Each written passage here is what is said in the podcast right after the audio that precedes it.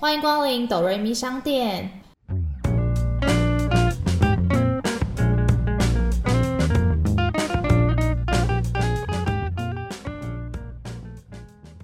耶欢迎来到我们的第五集，我是板娘多莉。我是小米。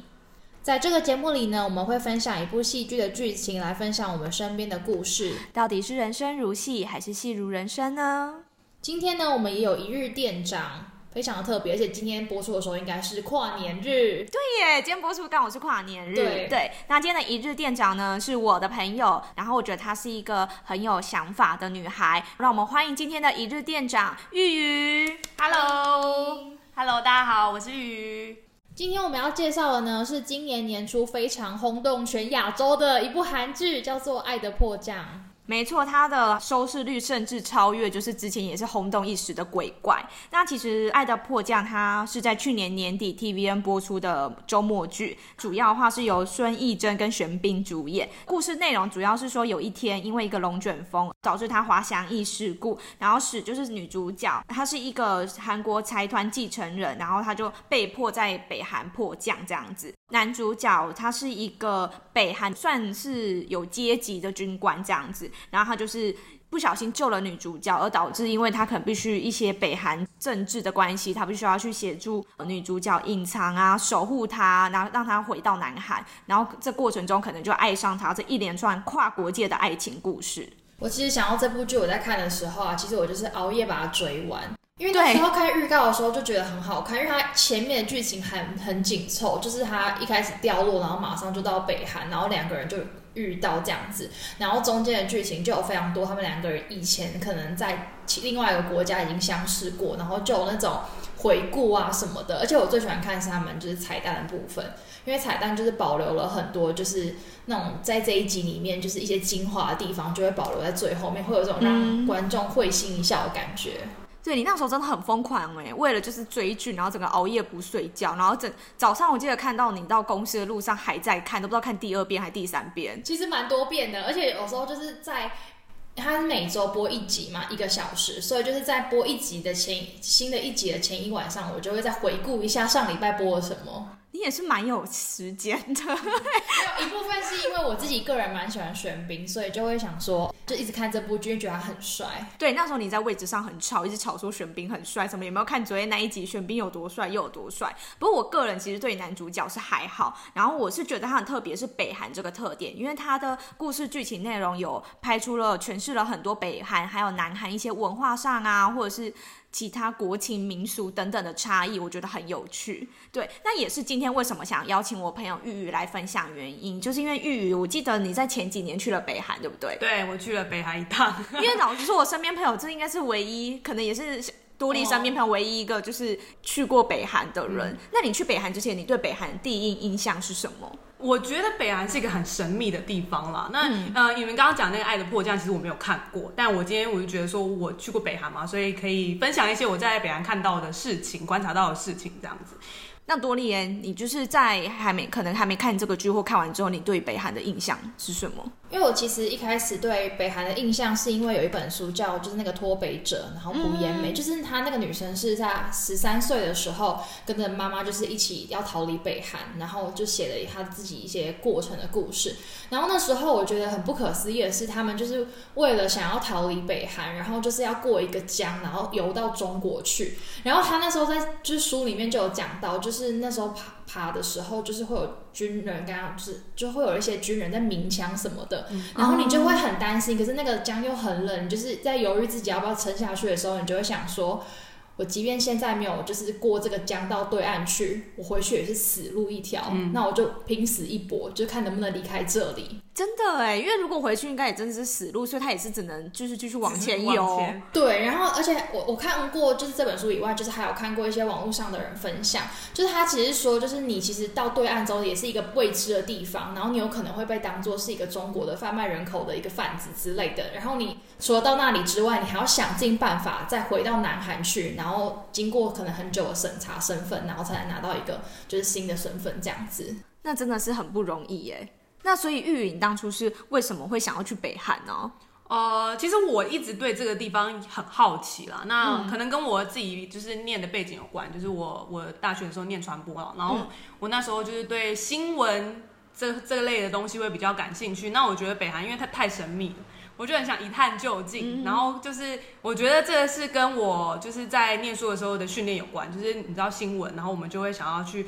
找到真实的样貌到底是什么，对，所以我其实一直以来我都非常想去北韩实地看看那里到底是什么样子。我后来因为有一段时间就是呃我在转换工作的时候有一个空档，然后我就看到一个很特别的机会，我就决定说那这个时间点刚好有这个机会，我就去一趟。那你那时候去的时候是跟团吗？对，我必须要先帮北韩证明，就是帮他把他名字讲清楚，因为北韩的人他其实会称自己是朝鲜，他会称自己这个国家叫朝鲜，然后他们听到北韩他会超生气，他是不是觉得北韩带有一点歧视的？不是不是，因为他会认为韩国这个东西是南方政权取出来的名字，对他他认为自己才是正统的呃国家正统的呃政权，所以。他会觉得我们就是北北边跟南边都是朝鲜国，那我就是北朝鲜。你是南朝鲜这样子，那如果称他是说北韩，就代表是我好像是一个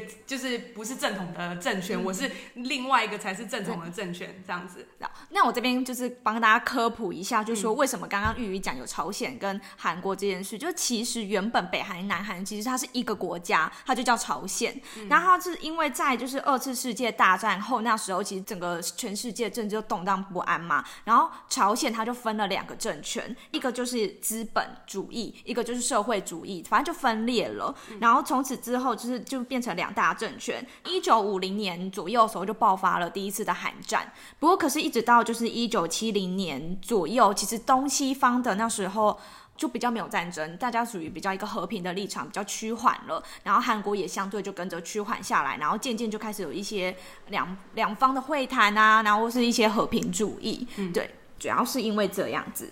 哎，那那时候日语去北韩的时候，有就是一些什么特别的行程吗？OK，因为进去北韩，因为坦白说，北韩它是一个特殊的国家，就是说对于国家管理也非常特别，所以它其实一定要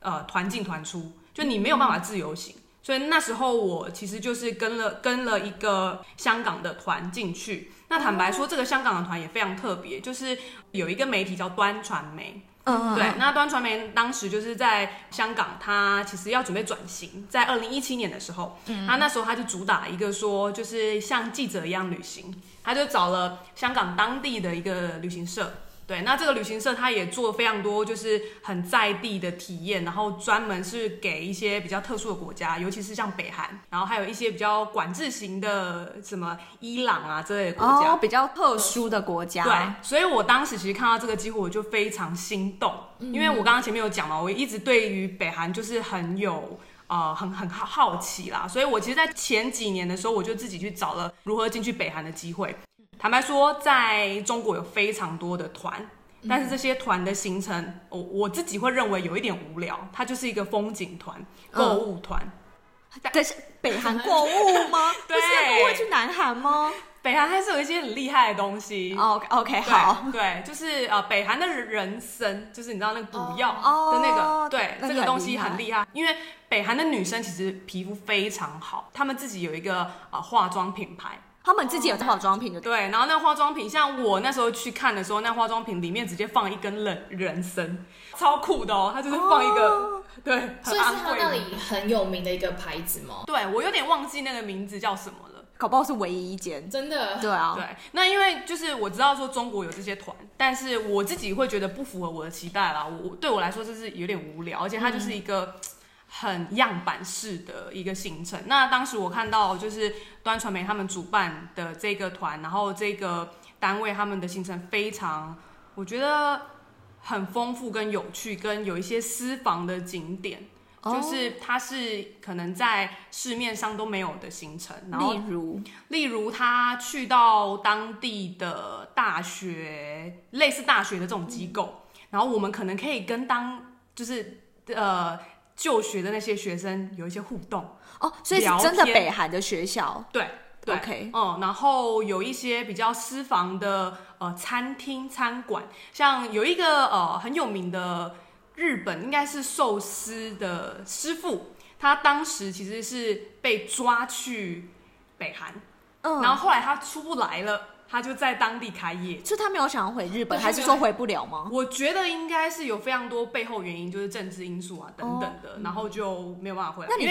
知道当初为什么被抓吗？我我不太记得是哪一个领导人，因为就是金正恩的爸爸跟爷爷都是领导人嘛，然后我有点忘记是哪一个领导人把他抓过去，是因为自己想吃寿司，所以去日本抓了一个寿司师傅吗？类似 OK 我如果没有记错的话，类似，但是大家可以去就是自己再去搜寻，就是 OK 看他到底是谁这样。那我们当时就有进到那间店，因为那间店等于真的就是要你有在地的关系才进得去。哦，对，然后我们有见到就是寿司师傅傅本人对本人就是你会觉得哇，就看到一个传奇人物，因为毕竟他碰过金日成跟那个金正日，嗯嗯嗯金日成跟金正日，对，就是当你碰到他的时候，你知道说他曾经跟北韩以前的领导者碰过。那你们那时候去之前有要准备什么吗？例如说有需要先换，他们也是用韩币吗？还是嗯，他们其实不是用韩币，因为刚刚就有讲嘛，他不认为他跟就是南方政权就是一个一个假的，这个虚伪虚假的？对，所以他们北韩内部其实有自己就是所谓的朝鲜币啦。哦对哦，所以北韩也有自己的朝鲜币就对了。对但是你要带什么钱去那里换呢？这个就非常神神秘，就是我们当时也没有被告知什么，我们就是好好呃，因为我们是在中国集合，我们从中国的就是北边，然后坐火车进到就是北北韩韩里面，对，哦那呃，我记得好像只有请我们准备人民币。对，那的确进到北韩的时候，我们比较多也是使用人民币。那这个这个逻辑很微妙、啊，就是说，一个是呃，北韩他们在讲朝鲜币这个东西啊，他们其实有定定那个朝鲜币的汇率。他说十块的朝鲜币等于一块的人民币。嗯哼，嗯，对，是这样子。那但是他的所有的商家都只收人民币，因为他们说外国人不能使用朝鲜币，也没有地方去那个就是兑换兑换这样兑换这个钱，这样这个团它就是有个特殊的行程，就是的确都真的是带观光客外国人，就算你是这么特别的团，你都都还是会被带到那种指定的商店去购买。那我刚刚讲嘛，我们就是用会用人民币去付款。那个团还有一个很特别的行程，是到当地的百货公司。你说真的就是他们当地百货公司？我们那时候看韩韩剧里面面有富家，对富家女会在平壤的百货公司里面大买特特买。我都想说，真的百货公司可以让他买成这样吗？嗯对。可是你不觉得那百货公司很空旷吗？因为他人很少啊。对，我跟你说，就是我们去的那个百货公司，真的就是一个从台湾去看，会觉得天啊，就是一个稍微大型的杂货店。它不是大楼吗？它是在我们台湾人来看，它不会是一个百货公司。我觉得是不是会觉得它有点简陋啊。对，然后它灯光非常昏暗，那它那它会像台湾百货公司真的就是，例如说一个牌子一个柜吗？就像你讲杂货店，就是只是一间店三层楼什么都卖。对，甚至我觉得可能更精准一点，有点像台湾的量贩店、家乐福家乐福，顶好这种。可是可是他们那边叫做百货公司，对，而且就是呃，像家乐福，它还是你说出一个品牌，然后你大概会对这个品牌有点概念，而且它至少灯光是很明亮。可是我们那个就是我去的那个朝鲜的百货公司，它就是你很灰暗、欸，就是很想去跟他们说可不可以开灯。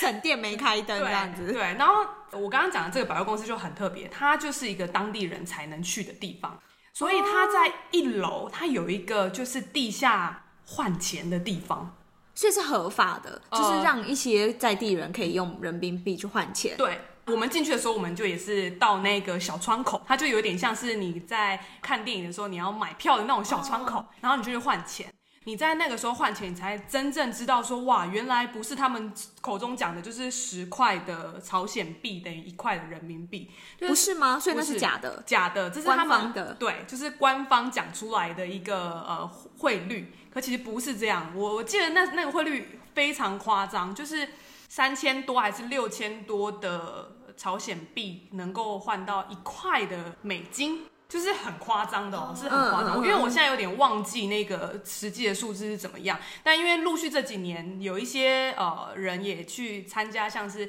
香港这种比较特别的团，所以我相信网络上其实你找得到这个就是地下会兑真实的钱。那这样差很多哎、比例差非常大哎、对，我们进到这一个百货公司的时候，窗口的人有特别跟我们讲说，你们如果没有花完，你一定要回来把这些钱换回原本的人民币或美金，或是欧元或日币等等的，因为他们不希望外国人拿到他们当地的朝鲜币。对，哦，对那为什么他不直接让你就是在那里用人民币买东西啊？还就是还让你们去换朝鲜币？因为那个地方才是真正就是用朝鲜当地实际的汇率去计算的一个店家。那我们之前被带去的地方全部都是假的，你知道吗？就我们当时就会看到说，哇，我在那个你们原本带我去的那种观光客店里面，你跟我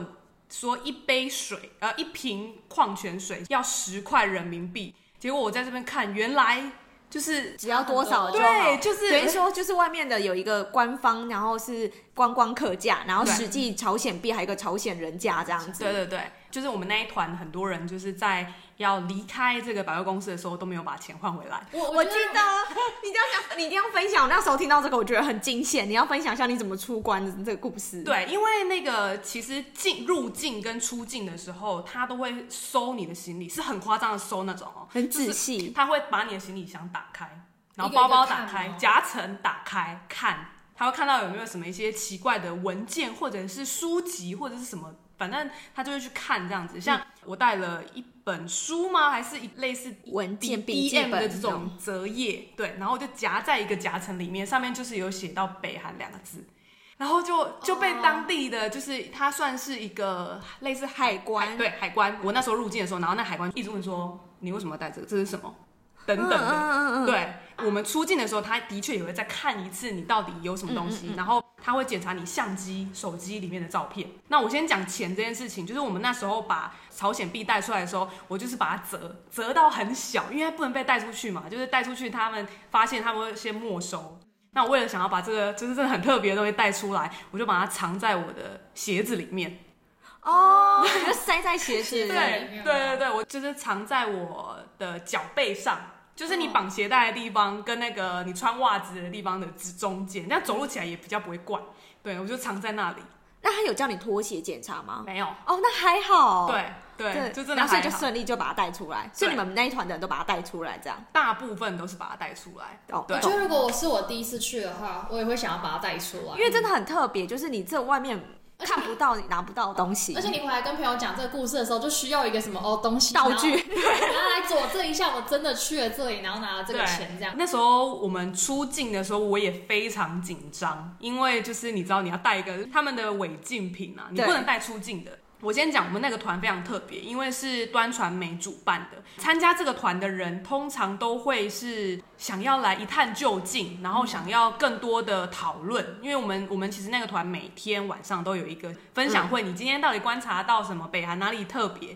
然后你有没有去哪些地方，或者是你发现了什么？一起分享。坦白说，那个团里面有非常多的记者。或者是那种文史研究者，呃，我们要出境的时候，因为海关要检查东西，所以他说你们要把你们的手机、跟相机、跟所有的反正电子产品都要三 C 的产品都要拿出来。然后我们这一团拿出来说超夸张，就是相机、手机，甚至有电脑，就笔记电、笔记型电脑。然后他们就觉得你们这一团到底是来观光还是来工作 很奇怪，他们就觉得好奇怪，因为我们进去的时候，我们不能用媒体团的名义进去。哦，你们对得用观光，对，因为媒体团他是要走另外的途径，他有申请什么的。只是因为我们那一团的人，他的背景都是可能记者有对关，职业病，或者是写手，懂对，懂就是专题的写手等等的这样。我那时候其实也是把我的那个相机的记忆卡藏在鞋子里面。哦，所以等于他相机打开是空的这样对子，对，那我觉得他们的他们的海关没有很很仔细的检查，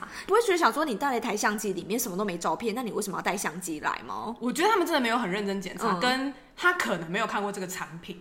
你知道吗？我懂，我懂，对，懂我觉得这件事情有点神奇。哎，所以手机是都可以带进去是吗？对，那那边有网路吗？那边没有网络。哦，嗯，我先讲像手机拍照这件事情啊，我们一进去的时候，我们就有被当地的算是导游，因为我们每个团进去，他就会配两个导游，然后通常一个会是讲中文，另外一个讲英文这样子。我们一开始进去第一个城市就是平壤，就是首都。这两个导游就有提醒我们说，你们拍照不能拍军人，不能拍路人，路人也不能拍，对，居民不能拍，然后第三个不能拍领导者的像。因为他们在当地有很多重点的地方，就会有领导人的，画像，哦应该说是吗？就是他有一个他的很巨大的一个石雕像那种雕刻的之类的，，对，那不能拍。不能拍，因为他说如果你要拍，你一定要拍他全身。哦，你不能只拍一个头，对，然后如果你要跟他合照，你要在同一个框里面的话，你不能做任何的手势，因为他怕你是要诋毁他。不能拍军人，是因为他们认为军人是他们的很重要的形象。他就是说，我不确定你会把我们的就是军人拍成怎么样。坦白说，我们实际看到的军人都瘦瘦的，然后黑黑，很像营养不良，所以不是矮像矮的。就是韩剧里面玄彬一样这样子这么帅就对了。对对，哎，没有没有，我我觉得韩剧里面的玄彬，因为我觉得是因为他的背景不一样，不是某个什么大军官的儿子。对啊，所以你现在是觉得玉宇没有看到大军官不是不是，，一般军人是丑的。阶级之分，哦哦就是因为懂懂懂可能在当军人，这个可能在北韩是不是还有就是有一些有阶级之分，可能在外面站的是那种比较低一点点的那样子，嗯嗯嗯然后看起来就是那种可能家里比较贫困，然后后来去当兵的那种。没有，刚好相反。真的哦、他们说在就是在朝鲜里面最受尊敬的工作就是当军人，然后他们认为军人是一个很棒，就是可以荣耀家庭的一个职业。所以它是一个很高尚的职业，你不要把它想象成全部都是他们说的，但是啊我们我们有稍微偷偷问一下，就是带我们的那两个导游，那有个导游他因为他年纪非常小，嗯那我们就问他说：“你觉得呢？你觉得真的是这样子吗？”然后坦白说，他就有偷偷的，就是他的表情很微妙。但是我们就问他说：“那你觉得是不是呃商人才是你觉得最棒的职业？”然后他就应该算是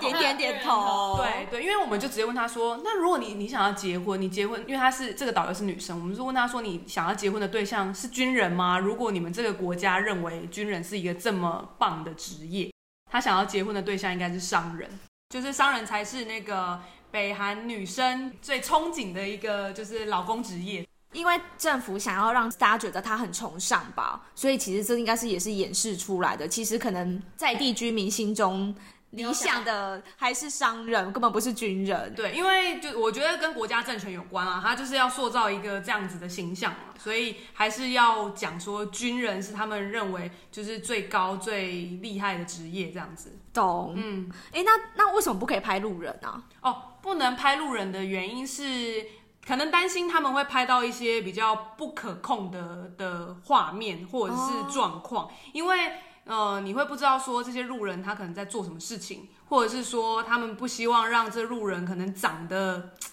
有一些可能长得可能营养不是太优良的样子，然后被外界的人看到，就是他们希望外国人把呃照片带出去，都是让外界的人看到这个国家最好的一面，就是最漂亮，然后最厉害这样子。因为他觉得就是路人有可能会做出不可控的行为。对，等于说其实街景啊、军人什么这些都是 say 好的，可是因为路人有时候可能没有 say 好，所以怕会露馅，对可以这样说。但我们全部都拍了。那所以如果你们拍了就是路人的照片的话，你们在他们检查的时候，你们会先把照片删掉吗？还是说会被他们删掉吗？其实我我们没有特别去做什么事，但是当然都提心吊胆，毕竟你拍了一些他们限制的照片这样子。可是其实像我的手机就是是有一个复原功能，就是它有一个垃圾桶，然后这个垃圾桶是可以把照片再 Q 回来。哦，因为 iPhone 都有个最近删除嘛，你可以再把它复原就好了。对，另外一方面是我觉得他们可能也不太擅长用这样子的智慧型手对，机就是三 C 产品这样子。所以他们可能也不知道有这个功能，他们只是先删照片，但其实就删了之后还是可以复原。对，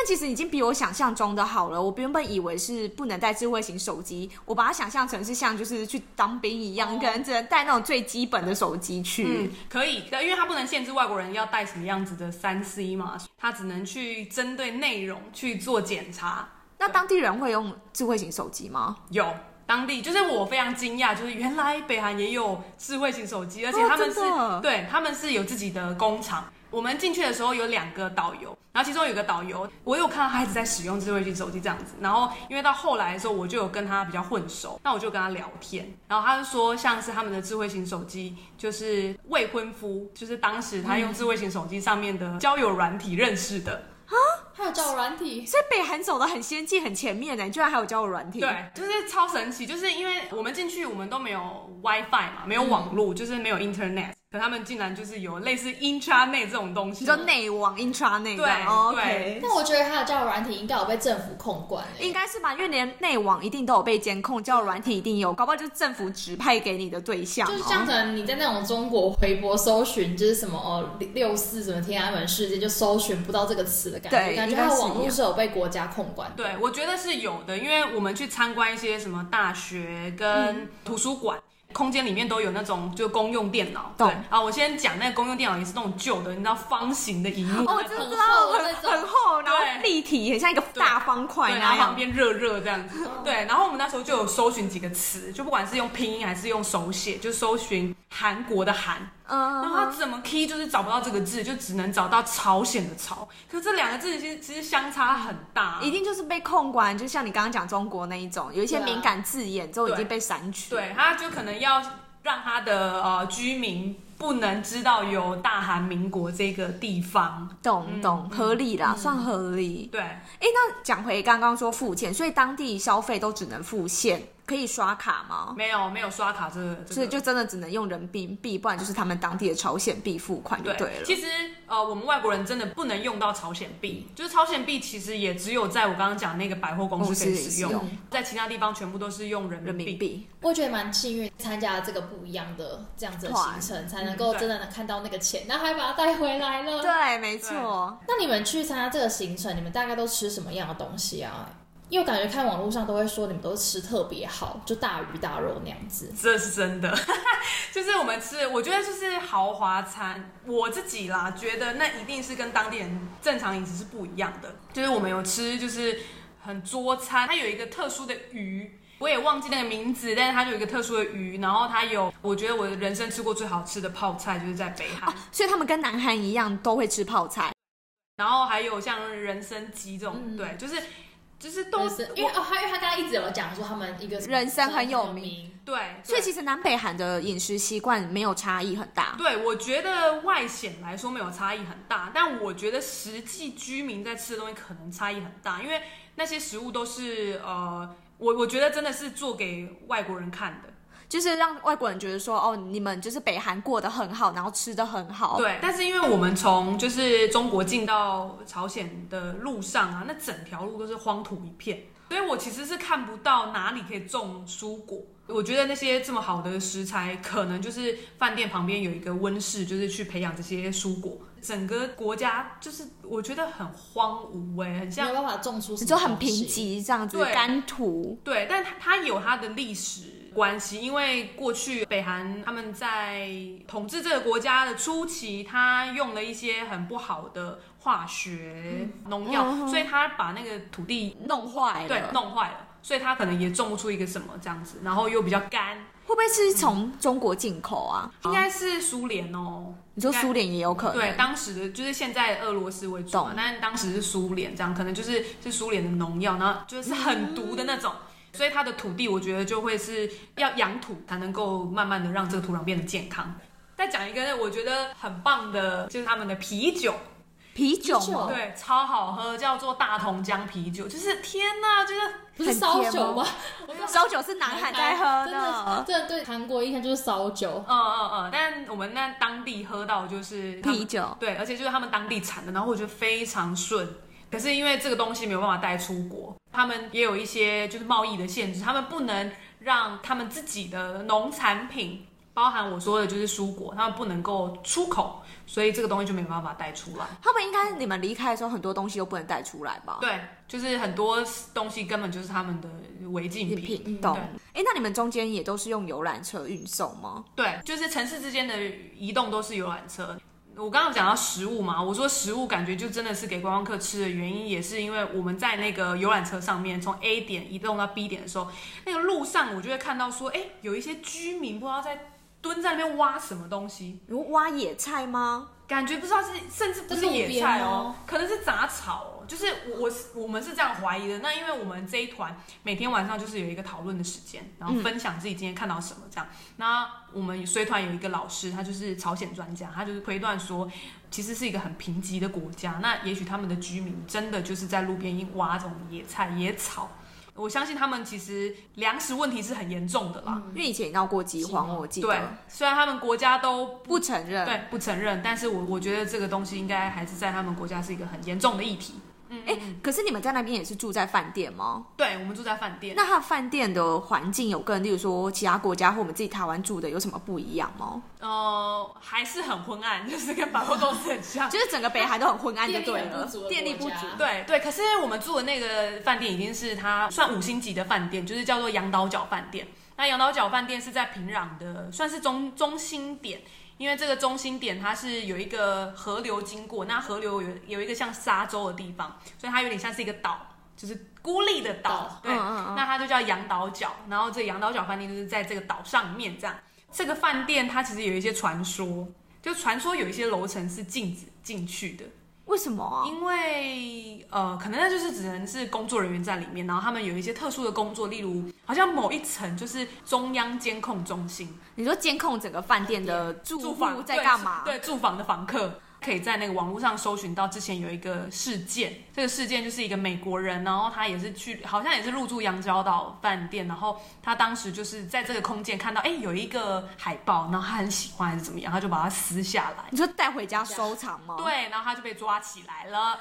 在其他国家可能撕海报没什什么么，，在他们国家被直接被抓起来，可能就讲说你想干嘛，就怕你有不好意图，对不对？对，哎，那像你，我记得在里面看到剧情，就是他们很长，就是会停电。那你在那边有遇到停电吗？哦，真的有停电。我们那时候在平壤的地下室有一个算是讨论空间，就是可能可可能像有一些饭店就是那种麻将桌的嗯那种空间。啊那我们在那个楼下讲话讲到一半，突然啪就停电了，停电对了，就是傻眼，就是是跳电。其实大概大概过一下就是又回来。我自己也觉得可能跳电这件事情也只会发生在平壤。因为其他的就是城市或者是乡村，它甚至连电都没有。哦，有可直接没有能。电，然后就不会有停电问题。对，直接就是晚上要点蜡烛就对了。对，因为戏里面是不是有点蜡烛哦？我记得有晚上也很常跳电，或者说什么洗到一半没热水还是什么之类的。对啊，那你们会有没热水或没水停水吗？没有，我觉得水的部分倒是蛮正常的。但因为我看网络上就是有一些平壤的照片，它就是那种路是很大条，然后房子都很干干净净那样，就是看就是一个很干净然后很空旷的一个城市这样。所以你看到的平壤是长这样子吗？对，真的是我，我觉得是我看过最干净的城市，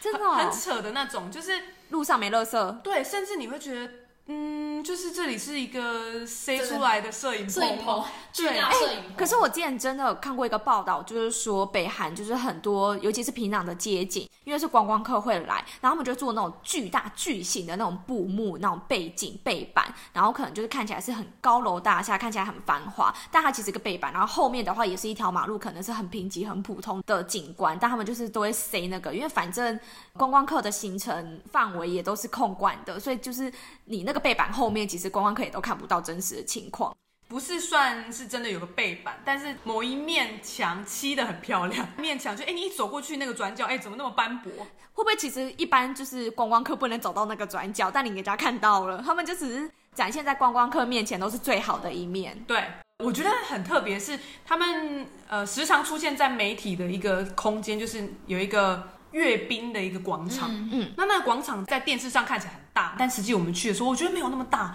它地上都是那个画白点，就好像是每个白点都是你可以站士兵的地方。哦那我觉得这个超特别，因为我们当时就直接问导游说，这个是不是那个士兵站的点？这样导游还一直否认，他说没有没有，这只是就是但其实就是是是应该就是，而且我觉得为什么在电视上看起来这个广场那么大，但我实际去那边我觉得很小。我觉得应该是因为北韩的军人其实际上都很瘦小、很矮，哦所以你看起来说哇站那么多人，然后好像很大。可我坦白说了，他可能没有台湾的那个两厅院中间这么大。所以其实他们的军人也不是真的像韩剧里面什么玄彬这样这么帅，高官都这样很帅。真的没有，就是很瘦、很矮，然后很黑，就感觉是很做很辛苦的工作，就苦力的感觉感。觉他一天有超时的那种。对然后又被他们包装着说，就是军人是最崇尚、最好的工作。对，那我觉得有可能是他们在像刚刚有讲到，他们有一些发展的街区，那那个房子都盖超快，听说两年就可以把一个很大的街区盖起来。那很快耶，两年盖一栋房子。资源都压在上面。我也觉得，其实有可能他们把所有资源都给了平壤。你看平壤有电，可能其他小城市根本没有。对，甚至我觉得其他的不是小城市，它就是一个小乡村。我们刚刚有讲到那个三十八度线嘛，就是嗯那个地方有时候就是也是观光客会去，去然后还有一个离三十八度线稍微近一点叫开城。开城就是原本三十八度线画好之前，它是在南韩，后来就是又那个三十八度线有点调整嘛，就比较曲折的时候，它就变北韩的了。哎、你讲到那个三十八度线，我就想到说，当初不是剧情里面男女主角就是要分开的时候，在那个三十八度线吗？然后多莉你给我哭的稀里哗啦那你。真的大爆哭哎、因为那条线就是男女要分开，然后就是那个线就是很明显，他没有真的画一个线，但是你可以很明确的看出来是南韩的一边，然后北韩的一边，边然后就是军事那些大家都已经 ready 好，就只要有一个任何一个人就是越界那个的话，他们就是会马上攻击的那种感觉，然后我就会觉得这条线就对他们这两个国家的人来说，是不是就是一个很大的坎？因为那条线其实原本是就是当初苏联跟美国要从日本收回朝鲜的时候，他们就是依土地的比例分了一条线，然后就是北纬三十八度，所以其实那条线也不是随便画。不过那时候一开始我记得是就是他画是算是很直的一条线，可是后来历经有时候南北韩一些战争或是争议等等，然后慢慢的就是后来那条线就一直有改变，所以最后现在的那一条线其实是叫做停战线、军事分界线。对，对，可是它还是差不多在北纬三十八度，只是是弯弯曲曲的就。没有像以前那么平。对，那当初原本就是苏联、美国直接一画过去，然后的那一条北纬三十八度横的线的话是叫做三八线，所以还是不太一样。哎、那因为刚刚有讲说你们在路上不能拍路人，所以那路人都是大概穿什么样子的衣服啊？在平壤看到的男生都是穿那个中山装，你知道吗？就是那种以前国父穿那种，就是大家可以看到金正恩穿什么，大大哦大哦大致那个他们那边的男生就穿什么，甚至甚至我们有看到他们的那个理发厅，理发厅里面有那个剪头发的样子，哦，真的有那个模板哦。，对，就是那几个模板，真的就那几个模板。对，领导者模板，因为剧情里面真的有一段，就是女生要去做发型的时候，她真的给她选了几个发型，然后就是我我就这个，然后就对。把它做出一模一样。对他们就是一个模板，就对，对，女生的话就是穿那种衬衫跟窄裙，很套装是？对，很套装，然后非常正式，然后又穿一点跟鞋这样子。哦对对，一定要带一点根。我我觉得还有一个东西就是北韩人的标准配备啦，就是胸前要有一个领导者的徽章，一定要带。哦，对，就是金日成跟金正日两个人的头像。所以现在还没有金正恩的然后他还活着，哦，所以要离开过世才对，因为他们就是这两位已经过世的那个领导者，就是他们的精神领袖嘛，然后是很重要的呃象征这样子，所以他们每一个国民都是时时刻刻的想念着他们伟大的领导人。那随着领袖越多，那不是胸前的徽章会越来越多因为他们希望这一任可以做久一点，那个徽章就可以不用戴那么多。哦，OK，好了因为在剧情里面真的有一段，就是他他们有人就是路上大家都有戴那个徽章，然后就会有警察，路边的警察，就如果看到有人没有戴，就会问他说你怎么没有带你的那个？然后他就会假装是因为那个人本来他就是也不真的是北海人，他就随便糊弄，他就说哦我是外国人之类的，因为他讲了一大串英文，然后那个人就想说哦他可能是外国人，就说哦那你那你走吧这样。哦，所以其实它也算是代表，就是真的是北韩人民的一个象征，这样对吗，北韩人一定会带这个徽章。嗯那如果你没有带，基本上你就是外国人。那路上看到的汽车多吗？其实很少，就是在平壤里面，我我认为那个汽车应该都是高官啊，或者有钱人，哦真的有钱人才可以有办法开车。对，所以那个汽车其实很少。对，那哦，我我也觉得因因为这样子啊，所以平壤的空气非常好。哦，有可能，因为没有空气污染，嗯对而且他们也没有什么工业吧？对，哇，我真的觉得平壤可能是我去过然后最喜欢的城市，因为最干净。对空气真的太好，然后我觉得呼吸好顺畅。哦因为我觉得，即便是工厂，也不太可能会盖在平壤，它一定会选在一个很乡下的地方，然后盖很工厂。对，因为这个国家本身它的资源跟它的这种燃料，甚至我们刚刚有说有停电的问题，所以它这些资源其实都不够。我觉得也是因此，就是它的优点就变成是它空气很好。我在平壤我观察到，他们就是最常用的交通工具是脚踏车，哦，脚踏车，对不是机车吗？没有，他们他们几乎没有也不开，机，也不骑机车。我几乎也没有看到机车。可是他们地算蛮大的，骑脚踏车不累吗可？是那只有在平壤这个城市，就是他们的首都。然后我看到那些脚踏车道，我觉得可可能平壤的脚踏车道是全世界数一数二的，就是有系统。对因为因为脚踏车他们可能主要交通工具，所以可能规划的比较完善。对，对真的，嗯，因为像台湾也是现在最近才开始流行 U bike 或者脚踏车，也都是事后才补那些脚踏车道、啊，有些人还甚至骑在人行道上面。其实蛮危险的。嗯对啊。嗯，哎，可是那你路上看到汽车，你有注意到什么？是不是就不能有南韩的牌子啊？我其实没有特别不会有注意，现代啊那一类的。应该是没有啦。就是朝鲜人蛮介意这件事，会不会有他们自己的国产车？因为我这样一路听下来，就觉得他们因为不想要用其他国家或是南韩的东西，都会有很多他们自己开发的产品。对，连手机这智慧手机都他们自己国产牌了。应该是有，你有注意吗？因为我之前有听说，好像因为北韩很介意嘛，所以就不会他们的三 C 产品就很介意不会出现 Samsung 或者是 LG 这两大韩国牌子。你有发现真的是这样吗？对，呃，因为手机他们就是一定要用自己的自己国家的手机啦，主要是这样，所以也的确真的没有看到什么就是韩国南韩的那个牌子。但是我在一个地方发现一件很有很有趣的事情，就是那三十八路线它有一些小屋，就是谈判小屋，它是同时在北韩也同时在南韩，对，然后就会发现有一个小屋里面它有那个站立式的冷气机，然后它就是神送牌的。因为毕竟它可能横跨北南韩，对所以还可以它接受。它那个可能是那个机器放的位置比较靠近南韩，对那小屋对南韩如果你放北冰点就不行了，这样要一要有那个风水位置。对，然后就觉得超级好笑，我觉得那个地方就是很很戏虐。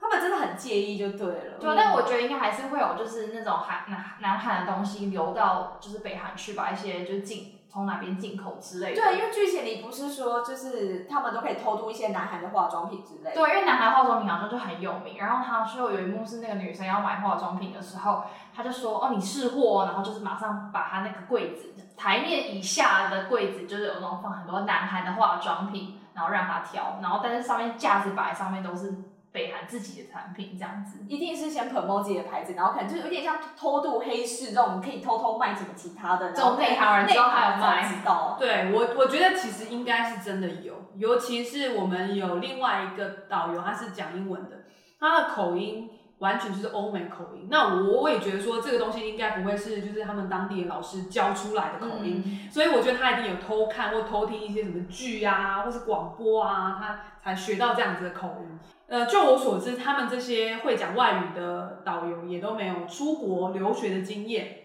嗯他们是不是只有高官才可以出国念书、对啊，因为我记得我看好像网络上有写说，他好像就是会出国的人，好像都会是选一些比较中立的国家，可能瑞士啊，还是哪边，就是会去这种比较没有政治因素的这种国家去留学。嗯，对，那个金正恩他之前也是去瑞士留学，哦而且里面男主角也是去瑞士念书，所以他们才会在那里，就是后来相遇相遇。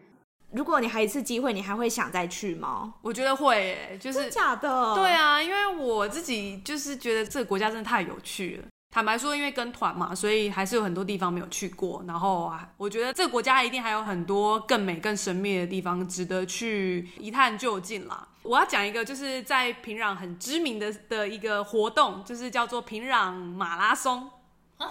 所以北韩有这么就是先进，有 get 到马拉松在流行这件事、哎，他对会有世界各地的跑者会去？会会，那那我、对，可是他好像是要申请的，然后因为他就是国家要团进团出嘛，所以我不太确定是说他是要跟呃旅行社有没有特殊的合作。合作对，那因为像当时进去的那个旅行社，他跟北韩当地的旅行社的关系也非常友好，可是北韩当地的那个旅行社就是。一定是特许的，就是它背后一定会有高官啊，或者就是政府出资，对，反正就是这种这种很大的靠山。对在这里开旅行社也是不简单。对啊，这种企业背后一定是很厉害，对，所以啊，反正我觉得有机会的话，我还是会想去北韩，而且我我现在就是回到台湾，然后这几年我会觉得说有北韩的一些讲座啊，或者有一些呃很特殊在谈北韩的，我也都会想再去听，然后甚至我会觉得说，如果未来有机会的话，那有没有可能做北韩跟就台湾跟北韩之间的贸易，就是把台湾的东西卖进去北韩，然后把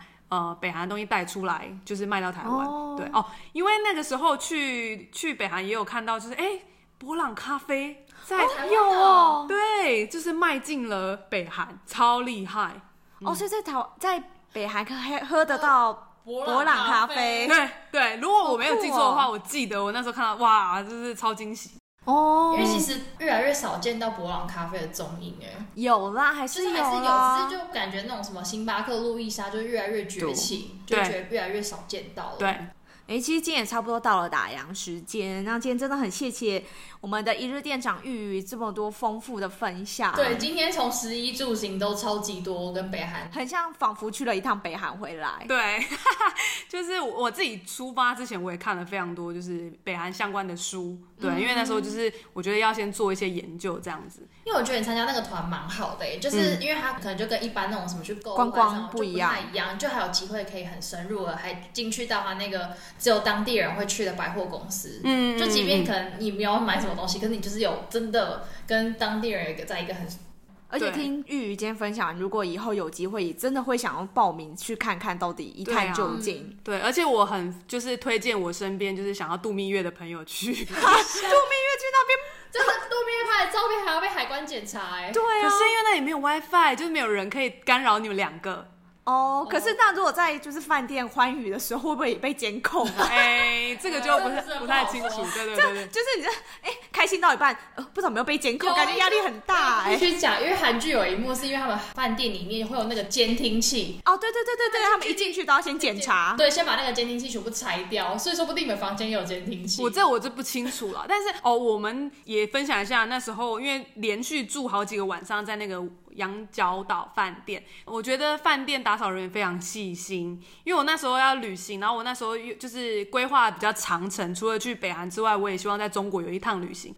所以就带了一个我的吉祥物娃娃，然后那时候吉祥物娃娃就随意的，就是我自己出门之前我就随意的丢在床上，然后但我回来的时候发现吉祥物娃娃好好的站在我的枕头上。哎、等等，你的吉祥物会被装了监听器，然后你自己不知道，然后再回来。现在就在我的床头边，对对对对，他吉祥物啊被清掉了，没有没有，他说很仔细啊，对对。清的很仔细，我很怕他被被拿走。他可能，例如说，搞不好怕有人的监听器都把它关掉，所以打扫房人会再把一个一个把它打开，就把它装回去，这样之类的。好，那今天真的非常谢谢玉宇来跟我们分享。如果有曾经去过北韩的朋友们，也欢迎在留言区跟我们分享你去过的经验。或者是有更多关于北韩想问的问题，也可以留言，然后我们也可以来问问看玉鱼，搞不好还可以出下一集哦。哦，对，因为今天这集真的太丰富了。对，那记得订阅，还有评分五颗星，还有发了我们的 IG 哦。那我是板娘多莉，我是小米，谢谢光临。